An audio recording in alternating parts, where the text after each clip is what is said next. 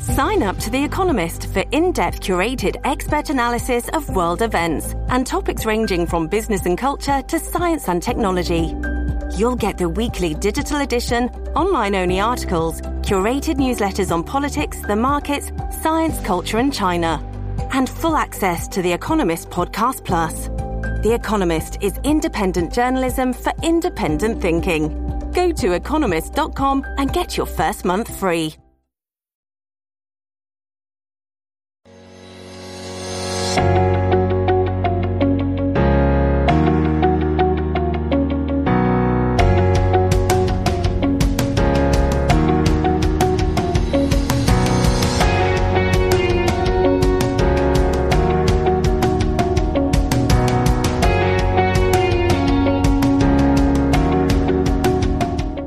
Patty Rhule, in your job at the museum uh, for the uh, past many years, you have and your team have been charged with telling the story of the news media and society. We're going to talk today about news media and presidents. Uh, when you think about that relationship uh, from a macro standpoint, what's characterized the relationship between presidents and the press throughout our history? Well, it's an interesting courtship, that relationship between presidents and the press. Um, early on, during the campaign years, of course, the candidates want to woo the press. They want to put on the best face. They know the power of the press to get their message aside. But then when they get in office and the uh, you know the the confetti is down and the celebration is over and the reality of governing um, c- comes in, and they realize that the role of the press is to be a watchdog, to be the people's watchdog on government, to see how are they doing the job that they're doing, to be a check and balance on that president. And few presidents enjoy being criticized, and that's often the role of the press. So that relationship for people who don't understand that, um, it can go very badly. If uh, we're going to talk about changing media Mm-hmm. over time and also uh, changing reporting styles. So, throughout, I mean, when was the tradition begun that the news media should be an impartial judge? Because so much of our history, news reporting was you read the side that you were attuned to. So, when did that shift? That's almost a 20th century ideal. Um, in the early days, like in the George Washington days, the press was highly partisan. Remember, it was the publishers and the printers who make the case for it being time to separate from you know, Great Britain and King George III.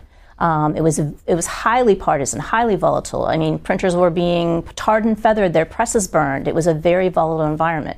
We talk now about how um, divided we are as a country. You're either an MSNBC person or a Fox News person.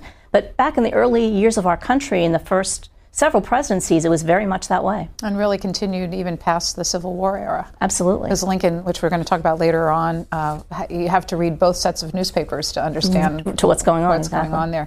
Uh, when um, thinking in general about successful presidencies, Mm-hmm. is there a correlation between presidents who uh, know how to work the newsmen of the newsmen and women of the time and the ultimate success of their presidencies or how they're viewed in history?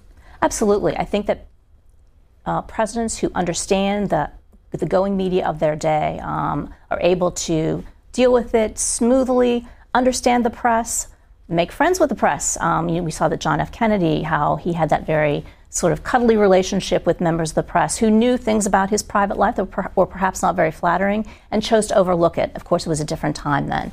Um, uh, presidents who understand the role of journalists, who respect them for what they do, who respect the First Amendment.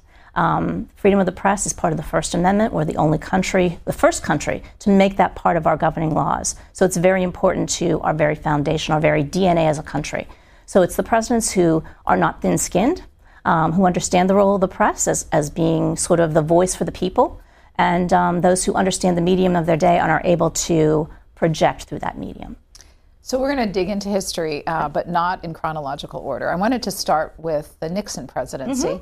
Uh, because the relationship between President Nixon and the press seemed strained throughout much of his public life. Uh, John Farrell just did a landmark Nixon biography, and if you look in the in- index, there are 16 citations under media's mutual enemy with enmity with Nixon, uh, setting the stage for it. Um, uh, what you would learn in the book during the Cold War era, when he was a senator, he made a name for himself as an anti-communist warrior the media in the 40s and the 50s looked upon Richard Nixon in those days. How and when did it begin to change and become more antagonistic? Well, he certainly makes a national name for himself during the House Un-American Activities Committee hearings, where he's pressing people about communists in the government, Alger Hiss.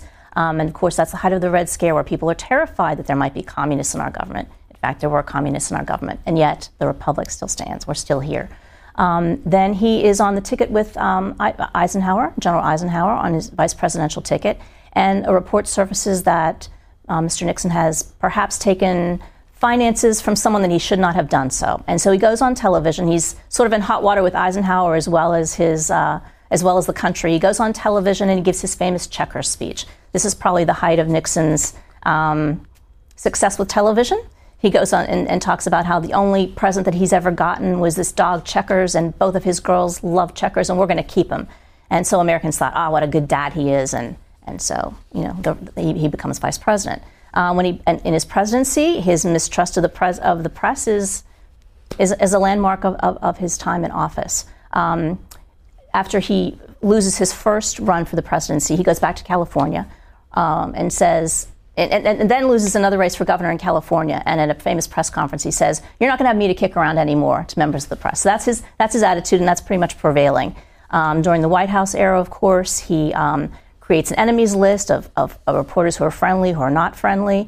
Has the FBI investigating reporters. So um, that poor relationship with the press really never was resurrected. And it certainly did not help him much when two young journalists for the Washington Post dig about on the uh, Watergate break in, and it goes all the way to the White House, and he resigns his presidency. From those that unsuccessful California governor's race, from John Farrell's biography, he wrote, writes rather, the California press corps knew the state and its issues. They believed that Nixon was using the governor's office as a stepping stone and bridled at his haughty expectation that they owed him a free pass. They met him with skepticism and sometimes hostility. He returned the favor, labeling them as prostitutes and hatchet men. Tough to get over that, that, that, that, kind of a conversation. How, how, do you, how do you get past that when that's kind of setting the stage for it? And of course, you know, we have the famous uh, Kennedy Nixon debates when Nixon has just come out of hospital, he's had an infection, he doesn't look good. Um, the first nationally televised presidential debates. John F. Kennedy, tanned, handsome, rested, very at ease in front of the camera, former journalist himself. Um, and the people who listened to that debate on the radio thought that Nixon had more content, but the people who saw it on television were mesmerized by the telegenic appeal of John F. Kennedy. Really interesting since you cited two earlier experiences when he seemed to understand the power mm-hmm. of the mm-hmm. medium, the televised, uh, the committee hearings, and then also the um, Checkers speech. Mm-hmm. So, was it more the circumstance, do you think, of his illness, or is it not known why he didn't do so well in the Kennedy Nixon debates? I think people generally feel that it was pretty much that he, um, he they, I think they asked Kennedy, did he want makeup? He was very tan already. He said, no, I don't. Nixon perhaps felt it was not manly to put makeup on you know, that was probably a, a, a, bad gamble on his part because, of course, makeup helps everybody look better on television. Not uses, and you look perfect without makeup. Doesn't matter. but he, that was a that was a decision he made, and you know, the illness didn't help, and it was just a, a poor performance on television. But you know, radio better. Once the Watergate story broke after his his landslide election, um, when we look at what happened between the White House and how that White House today, uh, in that day, responded to crises versus what we're seeing with the White House today mm. uh, responding. It's a very different era in the media. What are some of the lessons of the reporting around the time of Watergate and what the media was like then versus today that people might be interested in? Mm. Well, I think cover up is always um, a mistake. You know, whenever you're putting so much energy in a cover up, that's always a bad sign. Um, you know, they really uh, circled the wagons against the press and the media. Um, the, the, the sort of Saturday Night Massacre events that happened. We're seeing elements of that today with the Trump presidency. These sudden people leaving office, people who have served their governments and, and their country for decades and decades um, as civil servants, as military servants, suddenly leaving. Um, those are anomalies that the press is going to cover um, when shocking things like that happen, the press has to give people an understanding of what's going on there. We have our first piece of video to share with uh, you and the audience, and this is R- Richard Nixon and a post Watergate story breaking news conference, November 17th of 1973. Just a little glimpse of how he uh, reacts and interacts with the media. Let's watch. And I want to say this to the television audience. I made my mistakes, but in all of my years of public life, I have never profited, never profited from public service. I've earned every cent. And in all of my years of public life, I have never obstructed justice. And I think, too, that I can say that in my years of public life, that I welcome this kind of examination because people have got to know whether or not their president is a crook. Well, I'm not a crook. I've earned everything I've got. President. Well, those are words that would go back to haunt him. Um, you know, what, what is the headline that every newspaper editor in the country is going to say? I am not a crook, uh, Richard Nixon. Um, and yet he resigns his office in ignominy. So um, that defensive tactic that you see in him on television does not play well um, on that medium. It just, um, he comes off sounding defensive all the way through. And then when he says, I'm not a crook, the immediate thing that you think is, yeah, you might be. From the, the media side, the whole generation of young people were drawn into the business of journalism mm. after Woodward and Bernstein. Mm-hmm. So, how did newspaper reporting and uh, change and coverage of the president change as a result of Watergate? Absolutely. I think that many young journalists um, saw it as a field that would be one where you could do good for society. You could um, unearth conspiracy, um, correct injustice, draw attention to stories that weren't otherwise being told. I think that there were a whole generation of people who went into journalism because of Woodward and Bernstein and the power that they had and the important story that they did. Um, I think that the, the relationship, the cozy relationship that the press and presidents had, for example, in the Kennedy years, was no longer. Um, it became much more mistrustful. Of course, that's happening also with the Vietnam War and the Pentagon Papers that reveal that the government has been misleading the American public about how well the war is doing. So many things are happening. It's the counterculture era when young people are challenging the, their elders. Um, we have a, a, a, president who has gone down to resignation in, um, in, in shame and ignominy, and many things are happening culturally that are leading people to mistrust authority in general, and that attitude um, reverberates in the press. So, just eight years earlier in the election that Richard Nixon lost, that brought John Kennedy to power, a very different relationship mm-hmm. between the president and the media. Very much. Uh, the term Camelot often used to refer to the time. Mm-hmm. What are the things to know about how the press and John Kennedy interacted when, during his presidency? Well, things to know are um, John Kennedy and his wife Jacqueline understood the power of image. Um, understood the power that their telegenic young family would have on the American public. You know, we come from the Eisenhower years of a much older president and first lady. Suddenly we have this first lady who is like a Hollywood star. She sells magazine covers just by her presence. She's very mysterious and soft spoken. Um, and those young children in the White House really get um, get a generation of Americans excited about now these these people are going through the, the, same thing that I'm going through. The baby boom generation are watching these young children grow up in the White House for a few years.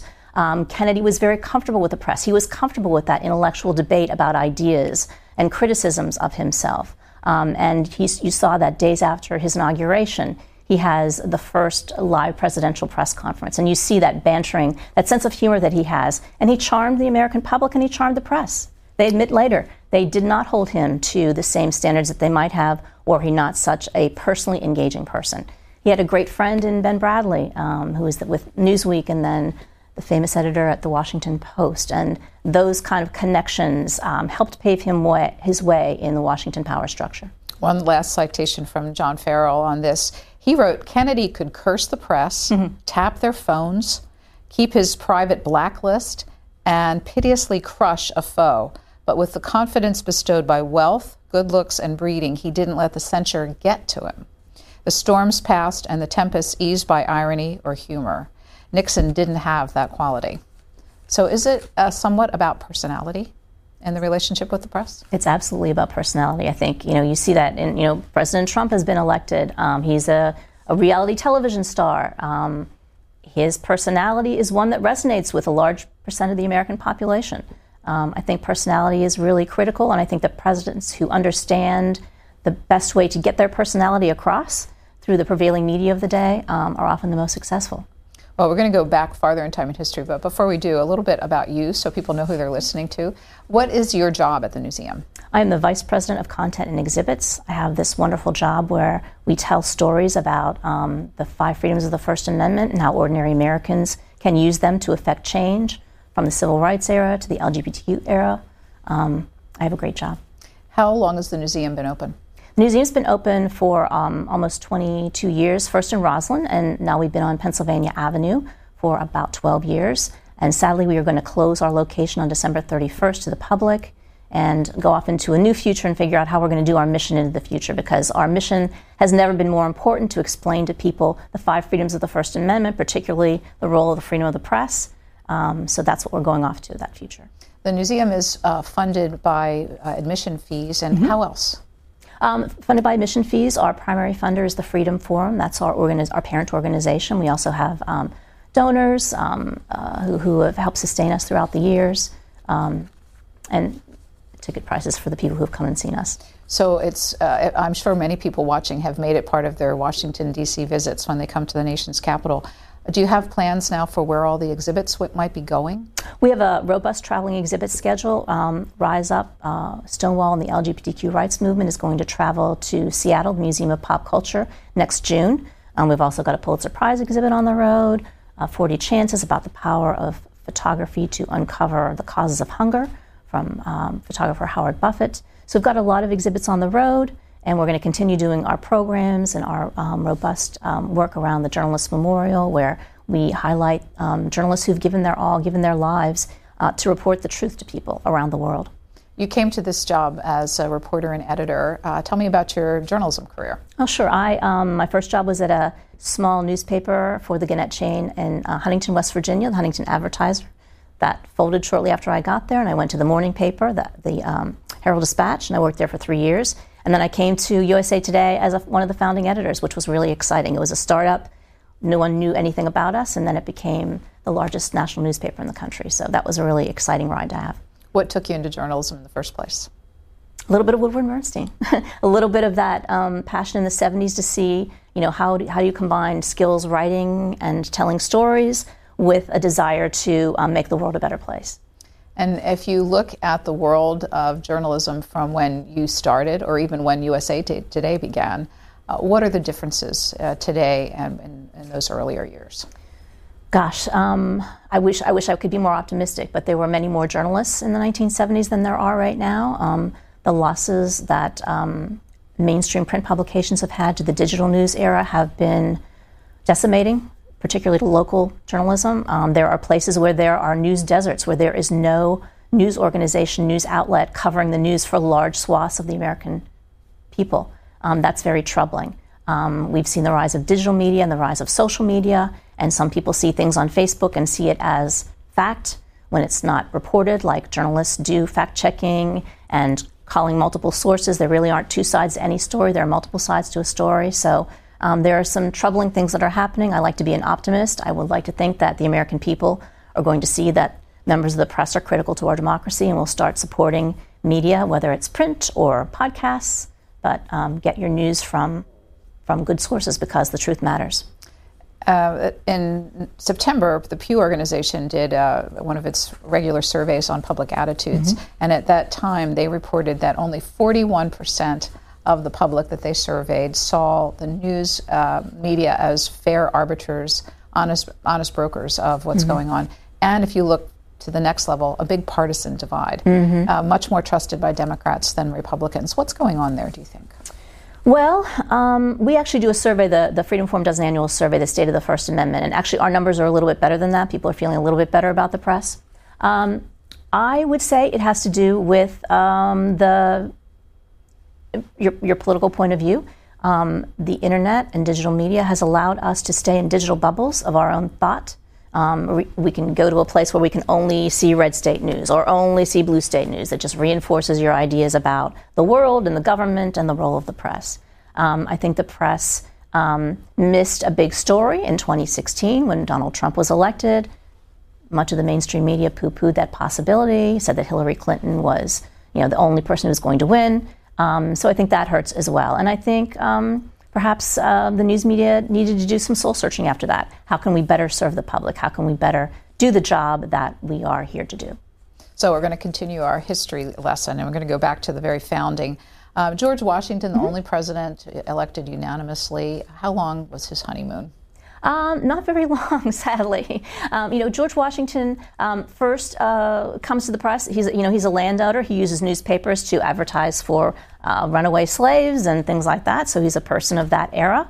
Um, as a general, he is a bit critical of the press because he sees the press as revealing the location of the enemy too often. Nonetheless, he's reading the Loyalist papers, that's the loyal to the crown, of course, to find out movements of the British Army. Um, and he is heroic. He's the father of the country. So when he comes into office, and again, this highly partisan press starts sniping at him, accusing him of all sorts of malfeasance, he is taken aback by it. He's quite thin skinned about it, and he's taken aback by it, and he does not appreciate it. Um, of course, later in life, he's the father of our country. His reputation, um, you know, stands the test of time. But while he's in office, he does not appreciate the criticism about him that this highly partisan press are saying really horrible things about him. Um, tough, to, tough to read.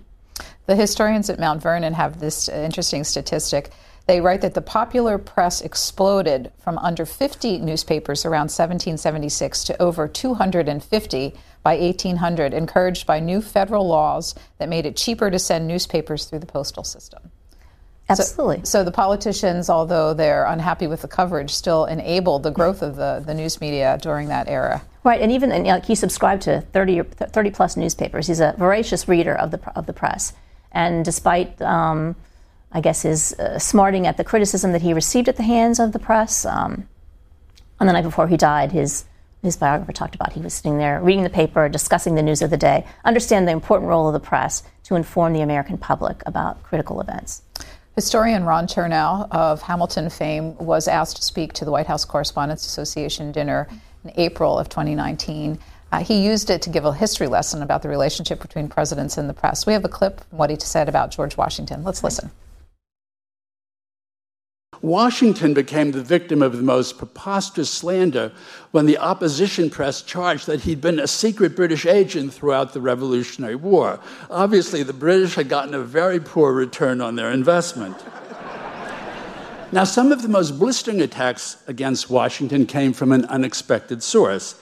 His Secretary of State, Thomas Jefferson, had hired a poet named Philip Freneau as State Department translator.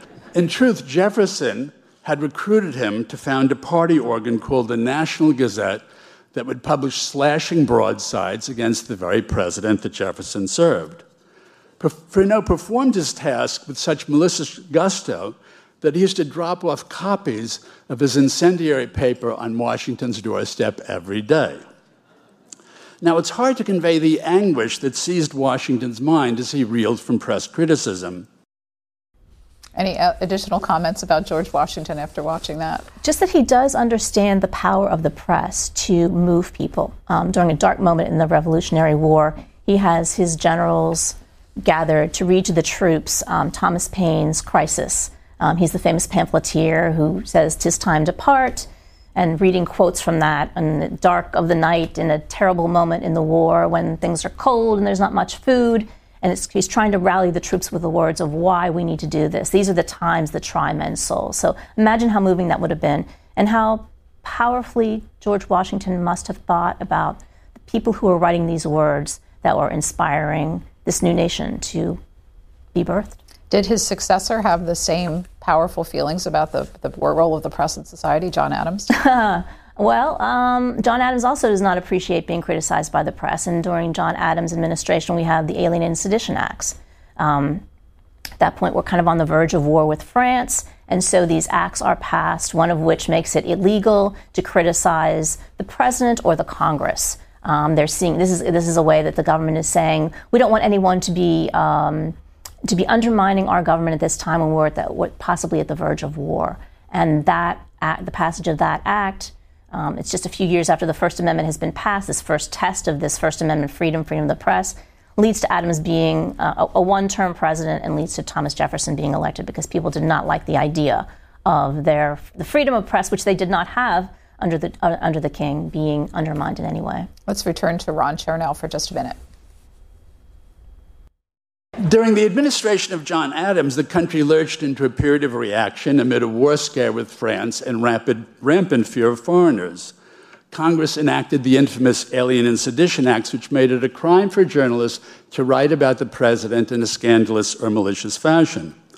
At this dark moment, Jefferson, with his serene faith in the people, prophesied, quote, with a little patience, we shall see the reign of witches past, their spells dissolve. Let it be noted that because of his anti press record, John Adams not only lost his reelection campaign in 1800, but his Jeffersonian opponents reigned supreme for the next quarter century.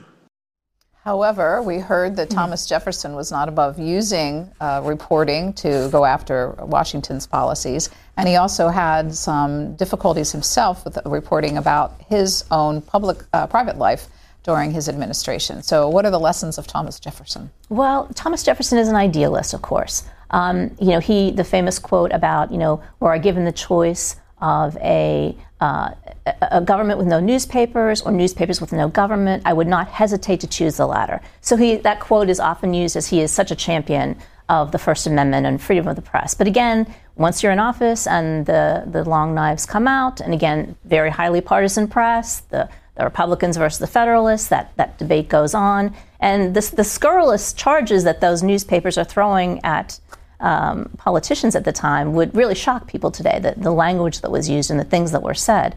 Um, he did not appreciate that. Um, so while he likes the ideal of the First Amendment and freedom of the press, he wants the press to be available to all. He wants everyone to be literate. Everyone's not literate at this time, nor are they today for that matter. So he wants people to have access to the press. He wants the press to be literate. And he also, even though he's a champion of the First Amendment, he also thinks that perhaps the states can you know, deal with the, uh, the issues of libel and, uh, and press freedom on that. So he doesn't see the dichotomy of that idea that, yes, we're for freedom of the press in its glorious uh, openness, and yet perhaps there might be some ways that the uh, states themselves can limit it somewhat. We're going to fast forward to Abraham Lincoln, mm-hmm. president facing probably the greatest test of any president in the Civil War. Um, you uh, have described his relationship with the press as complicated. Why? complicated. Well, he comes into office at the time that two incredible um, innovations are happening with mass media. One is the rise of photography, and the other is the telegraph, the transcontinental telegraph. So people can get news more quickly than they have before. You know, this works out well for his generals um, during the Civil War. Uh, it also works out well for the American people who are getting news of the war and how the war is going much more quickly than they had before. And also photography. Um, although newspapers at the time did not have the technical capabilities to publish photography in newspapers. There were galleries on Pennsylvania Avenue of Mathew Brady's photographs. Um, famously, Lincoln gives a speech at Cooper Union in New York. Matthew Brady takes a photograph of that. It's later replicated in wood carvings in newspapers like Harper's Weekly. And Abraham Lincoln gives credit. He said, It was Mathew Brady in the Cooper Union speech that made me the president today. It's that power of image that people relate to, to understand you, to see you as a person and to understand you. And Lincoln was adept at that. How about by the time the, the war was really raging and there were partisan newspapers on both sides? Um, how, how did, in fact, he react to the coverage of the news about him? Um, what, what, should we learn about his uh, time dealing with reporters under crisis? Well, um, he uh, is known to sort of have, have hung out at a telegraph office and, and, and, hung out with journalists. He invited journalists to the White House. Um, but when the war is getting to its intense points, um, his uh, Secretary of War, uh, Secretary Stanton, uh, has no problem um, dismissing certain journalists who are not reporting the news the way they want it to be. He limits access to the telegraphs, which of course is going to kill a reporter who's trying to get the news more quickly to his readership. Um, journalists are uh, arrested and charged with various treason and other things at the time, and Lincoln kind of looks the other way. So he always tops surveys as uh, the, our greatest leader among presidents. With mm-hmm. that sort of record and the restriction of rights in the media, why do you think people have forgiven him that uh, and, and processed that and still put him at the top of the list? Those are some pretty serious reactions to the coverage. They are, but you know, I think that we found like in, after 9/11. Um, people were giving, willing to give up, you know, their, their First Amendment freedoms in the case of security. And I think presidents play off that um, sometimes to a to extreme degree of the threats that um, the free flow of information to the American people um, can have. we have an image from uh, the Library of Congress just to give a little flavor of some of the criticism mm-hmm. that Abraham Lincoln uh, faced. I'm going to explain this because people won't be able to quite see it on uh, close up, but it is a cartoon and it's a depiction of Columbia, the United States, who is confronting President Lincoln and says, Mr. Lincoln, give me back my 500,000 sons.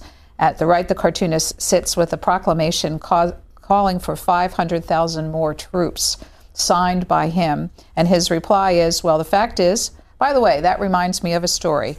Uh, the archivists tell us that that's referring to false reports published by the New York World that Lincoln would have joked on the battlefield at Antietam. So, a critical press mm. and a uh, president under siege, uh, both politically and uh, with the media around him. Um, as we close on the Lincoln era, what was changing with the news media? There's the telegraph, mm-hmm. photography. They were partisan. Are we about to enter a new age of reporting as we leave the Civil War era and come into a more stable time? Mm, not quite yet. getting getting a little bit better. I mean, he's being criticized by both the northern and the southern press. Um, publishers from all sides are going after Lincoln, and um, that's probably just the nature of war and a, a, a time that is renting our country apart somewhat similar to what's happening today. Um, very few people are, are, are, pleased when hundreds of thousands of uh, young men are losing their lives to a battle that some feel was not necessary. Of course, we now know that that was a, a transform, transformational moment in our nation's history, and that is why Lincoln, um, more books have been written about him than any other president. and He is still seen as incredibly heroic for getting the country through that horrific period. As we start to progress through the later uh, part of the 19th century, mm-hmm. we start to hear the biggest names in the, in the, newspaper world and newspaper history, Pulitzer, et cetera. Mm. Uh, what's happening to the American consumption of the newspapers as the, in the latter part of that century and the people who publish them? Mm-hmm. So, yeah, Joseph Pulitzer is a good example. Um, the New York Sun, uh, the mass media is really happening now. You know, the penny press. So um, more newspapers are being published. More people are having access to them. There are the newspaper wars between Pulitzer and Hearst. They're trying for provocative coverage. Pulitzer is very um, uh, has has done a lot of things to really push news coverage forward. Um, he understands the power of uh, the type of coverage that you know women's coverage um, making newspapers more accessible to the common man. Not everyone is highly educated at this time. So the fact that he's moving the ball forward and making the media more open to the public um, is really a huge moment. By the time Theodore Roosevelt comes into office at the dawn of the 20th century, mm-hmm. big changes with uh, how he treats the press. Tell me about some of them. Um, Teddy Roosevelt, you know, is very big personality. Um, he understands the power of the press to help get his uh, image and ideas across. Um, he makes friends with the press if they're friendly with him, makes them feel like they're part of his work. You know, he brings the press into the White House very close to his office. So that's there's that intimacy that people feel that you know when he's sitting down with members of the press and saying, "Well, I'm going to tell you this, but just put this on high level sources or an anonymous source." So it makes uh, the reporters feel like they're in on the story and makes them feel like they're part of the presidency, which is a really kind of tricky place for journalists to be. Um, but he is very much aware. He's very the power of the soundbite, the power of image. He does things that um, make news. Um, he goes down in a submarine in Long Island Sound. He rides on horseback for 98 miles to prove to the press that he is as robust as the uh, military standards would have uh, soldiers be. So these are all incredible moments that the press, which is looking to grab the public's interest with things that are other than sort of drony zoning board reports, Everybody loves to see a president in a submarine. That's kind of a fun story. So he understands that power. Um, you know, his sound bites like "Speak softly and carry a big stick" or "My hat's in the ring." Um, the early sound bite. These are the things that really capture the American public. That plain speaking style um, and his image is really a powerful part of his presidency. Interesting things from his presidency. He is credited with establishing press relations as an official function at mm-hmm. the White House. He established the first press room at the mm-hmm. White House and elevated the press secretary to the level of cabinet position. Mm-hmm. So now he's understanding this is this is going to be important to my life. Um, I need to have the members of the press on my side to sell my programs, to sell me as a president, and he clearly understood that.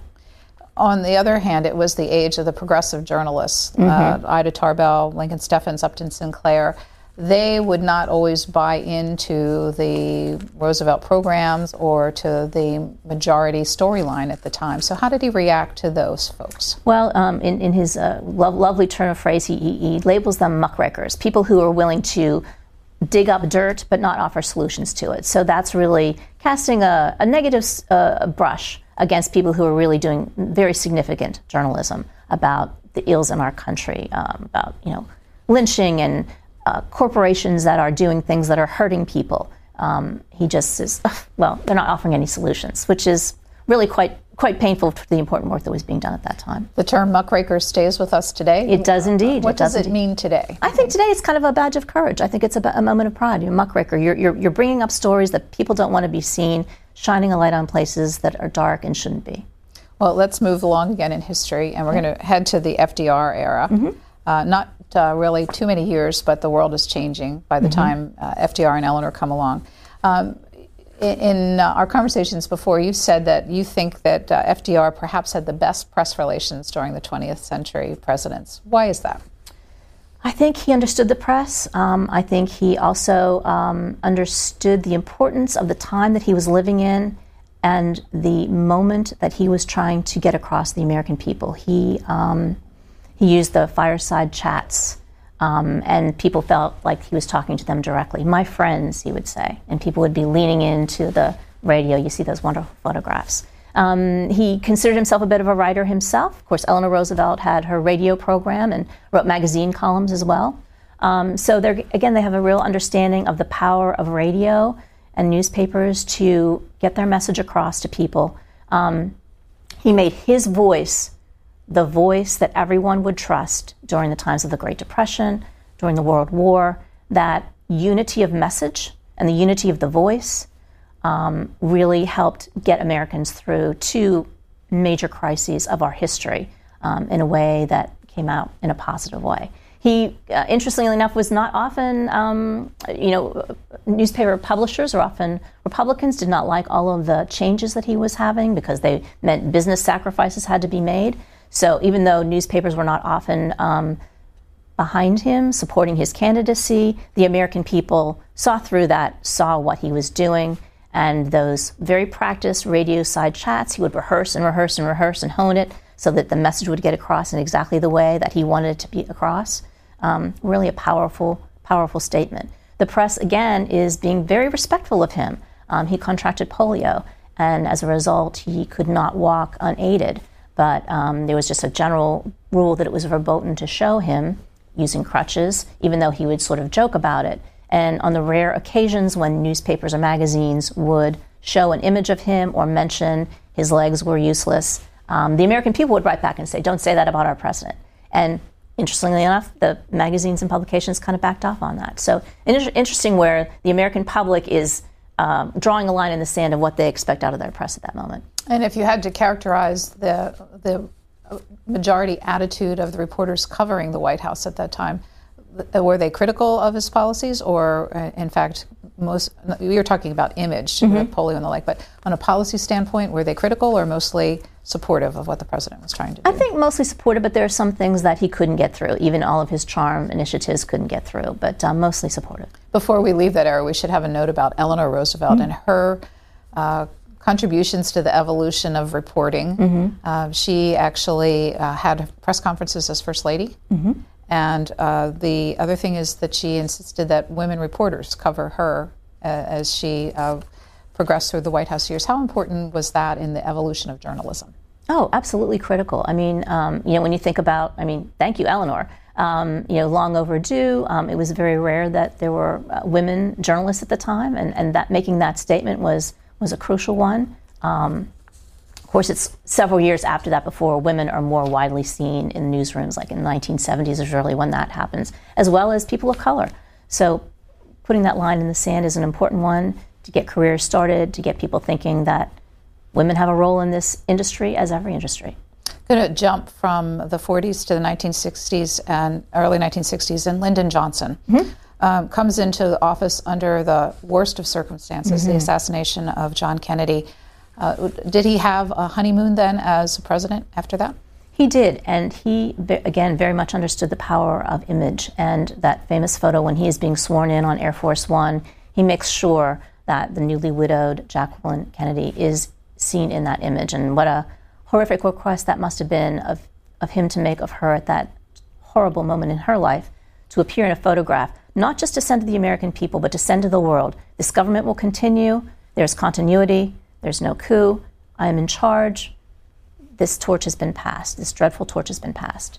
Um, he goes into a series of legislative successes, landmark civil rights um, legislation is passed, much on the glow of the Kennedy presidency and wanting to see many of Kennedy's uh, ideas put forth into action. But then, uh, as happens with many presidents, the Vietnam War uh, leads to his denouement how important is it, or what, what part of the story would it be that the Johnsons themselves had built mm. their own media empire? Mm, very important to his career. Um, you know, in Texas, that uh, Lady Bird Johnson um, purchased a radio station, and then they had newspapers, and so that really helped him on his rise in Texas. And um, LBJ, you know, we've all seen those photographs of LBJ corralling legislatures with the finger pointing in that very intimidating style, and that was pretty much his style with the press as well.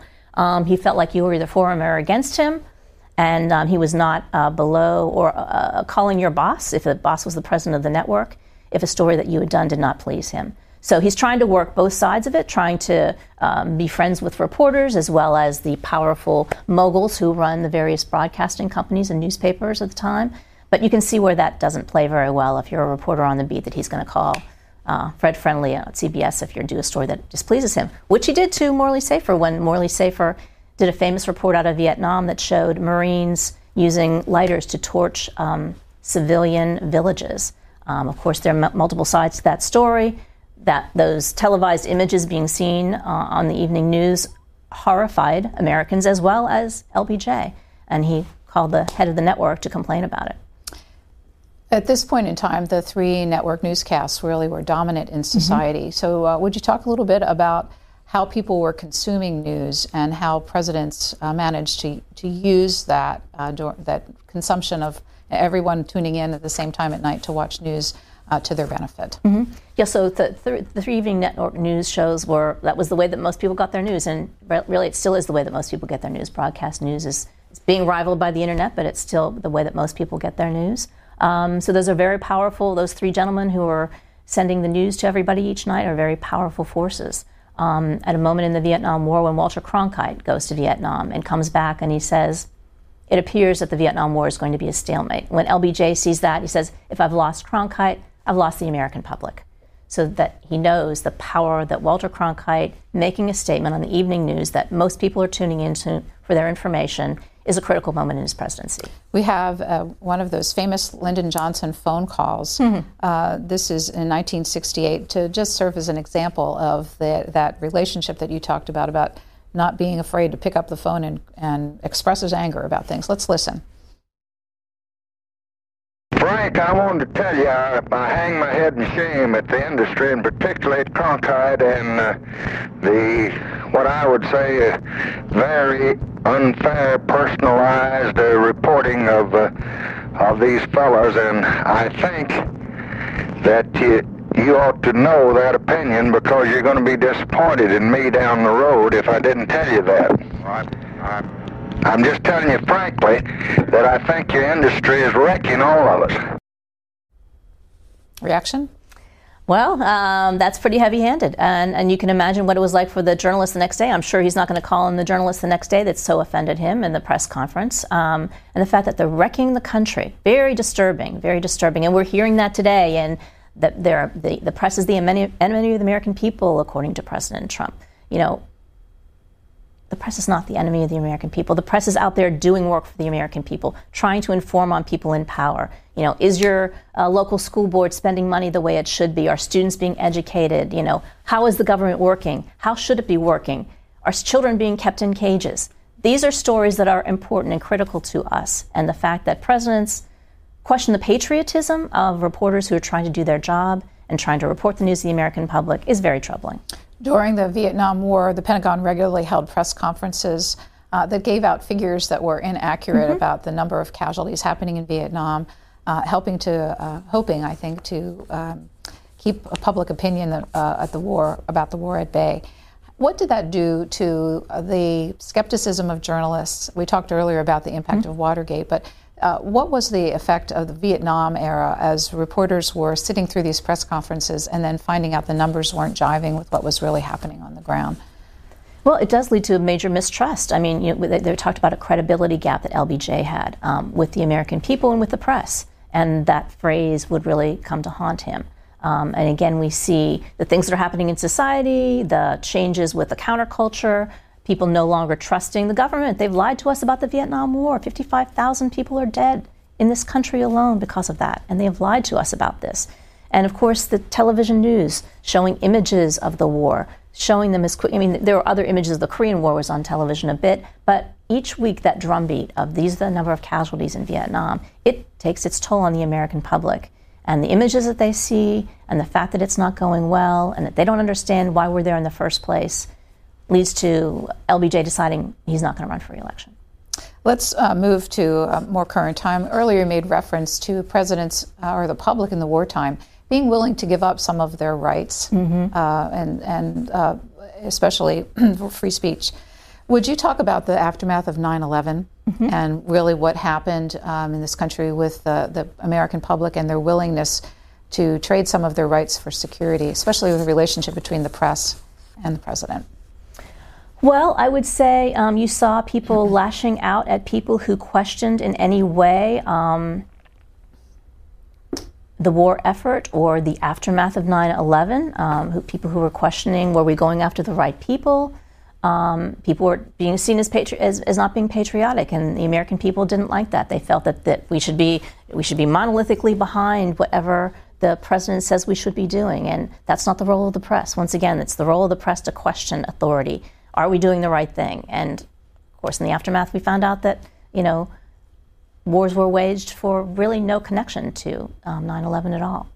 By 2008, President Obama was coming into office. Mm-hmm. Uh, the wars were still going on, mm-hmm. but at the same time, we have a historic election with America's first African American president. Mm-hmm. Uh, what, what, happened in the relationship between the Obama White House and the press as he came into office? What was it like? Well, um, I think the press was well aware of the historic nature of his presidency. And um, Obama uh, was not the first president or presidential candidate to use the power of social media, but he certainly did it very skillfully.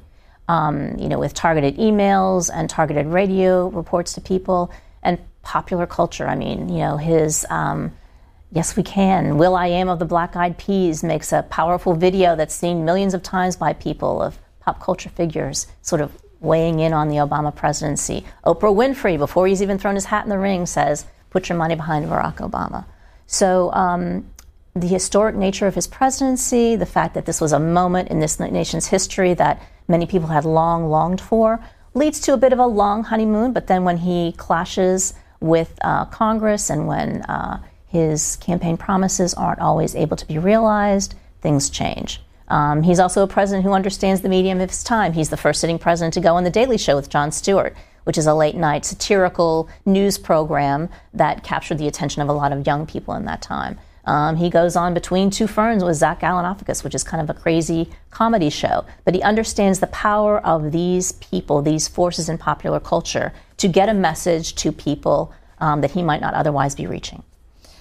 However, uh, there were some times during his administration when he cracked down on whistleblowers. Um, the administration actually monitored phone records mm-hmm. and subpoenaed reporters, most notably the James uh, Risen case mm-hmm. uh, from the New York Times. So, how do we put all of that into sort of understanding of how this administration approached its relations with the media? Control of in- image. I think it all comes down to that. That's what all presidents want to do. They want to control the image, um, and he did not like the idea that people were leaking bits of information or trying to get information that he did not want to be made public. So uh, Barack Obama is not exactly a First Amendment champion. Um, he, uh, up until this time, he has prosecuted more uh, journalists and whistleblowers than any other presidency in history. How have you told his story at the museum? Um, we've had photo exhibits about President Obama. We've done a couple of exhibits every four years, campaigns in the press. Um, and so we talk about, you know, his incredible social media clout, um, but again, in the social media clout, that using it for yourself Uh, social media also bites back in that there were journalists who captured, uh, shall we say, unscripted moments of him on the campaign trail that ended up reverberating in the media as not being very flattering. Things that he said, the famous thing about people hiding behind their guns, guns and religion in Pennsylvania. Um, these were sort of dings in the long history of his two uh, terms in office, but nonetheless, um, access to the, the, the, incredible access that social media lends to everyone in the world means that uh, people have access to the moments that you wouldn't like them to have access to as well. So, throughout history, every, you've told us with each successive change in technology, a president has tried to harness that mm-hmm. effectively mm-hmm. Uh, to put their own story forward. So, now that we come to the 2016 election and the real rise of social media, mm-hmm. and then we have a president elected who is, uh, is the first president with his own Twitter account that he uses all the time by himself. What has been the effect of having a president with direct access to the public? really bypassing the traditional media to speak directly to the, to the public and especially his supporters. Well, it's been a powerful, powerful um, tool that the president has. Um, the fact that he does not have to go through any um, gatekeepers or people are saying, oh, wait a minute, that's not exactly true, um, is a very powerful force. He just has this dozens of millions of followers who are reading exactly what he wants them to say and there's no questioning it there's no second guessing it's just this is what the truth is according to me um, so that's a very a big threat to the press and the role that the press has traditionally played as gatekeepers to news and information. So it's something, it's a time period that the news industry is uh, struggling with itself. How do we how do we counter that? How do we counter someone who goes and spews forth on his social media channels um, uh, information that we know is not true? How do you counter that? And I think the press is still struggling with the best way to do that. So at the same time, he's speaking directly to mm-hmm. the public through his Twitter account. He also regularly criticizes in very strong terms he the does. news media. I think we have one final clip that we want to show, which was uh, his criticizing of the New York Times mm. um, for their coverage. Let's watch, and then we'll wrap this all up. But I came from Jamaica, Queens, Jamaica Estates, and I became president of the United States. I'm sort of entitled to a great story from my, uh, just one, from my newspaper. I mean, you know. And he just wanted his hometown paper to write one positive story about him. He just wants um, the Times to say something nice about him. That's what he said. I'm sort of entitled to one good story in the New York Times.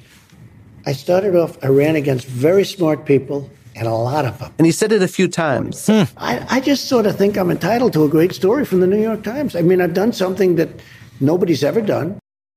This was a podcast that the New York Times created after their Oval Office exchange with the president about his coverage. What do you hear in the president's voice there? uh, it's a little, it's a little sad. I'm, I'm, entitled to something nice from my hometown paper. You see that validation that he wants from the New York Times, which of course he calls the failing New York Times now because they have not uh, given him that sort of puffball of a story that he wanted in the presidency. But again, he wasn't elected king. He was elected president of the United States, and presidents have checks and balances on them. You know, the people's right to free speech and the power of assembly and protest. And certainly, President Trump, like all presidents, have endured those First Amendment freedoms. It's not always pleasant to be on the other end of that, but um, in fact, it's the role of the press to be challenging, to be critical, to question things, for the American people because that's what the role of the press is. So let's bring it all the way back and uh, put a, a, ribbon around this conversation okay. today. So when we look back across uh, our entire history mm-hmm. of relationships between the presidents and the reporters, journalists covering him, sometimes uh, hack newspapers, depending upon the era mm-hmm. that we were in. Uh, what are the important takeaways that people should have about this relationship, how it's worked, and how it's benefited society? Well, I think the um, important part would be for the presidents to respect the role of the press and its importance in society and to respect the fact that they're going to get criticism at some point and perhaps learn from that criticism. I think it's important. I think it's important for presidents to understand the power of media, and of course, they certainly do. We've got Michael Bloomberg, who just threw his hat in the ring, and he's got a powerful global news network. That's going to be very interesting to see how that plays out. Um, the press plays a critical role in our democracy. That's why the founding fathers made it the First Amendment of the Constitution that the press, the power of the press, will not be, Congress will not change that power the freedom of the press. Um, so I think it's important that presidents remember that and uh, respect the role of the press. And I think that by that mutual respect comes across in the information that people get in order to make important decisions about their life and their country. Patty Rhule, you've spent uh, the last decade and a half helping people understand how the news media works. Thank you so much for spending an hour with us and helping us understand more about the evolution of the relationship between presidents and the journalists who cover them. Thank you, Susan. I appreciate it.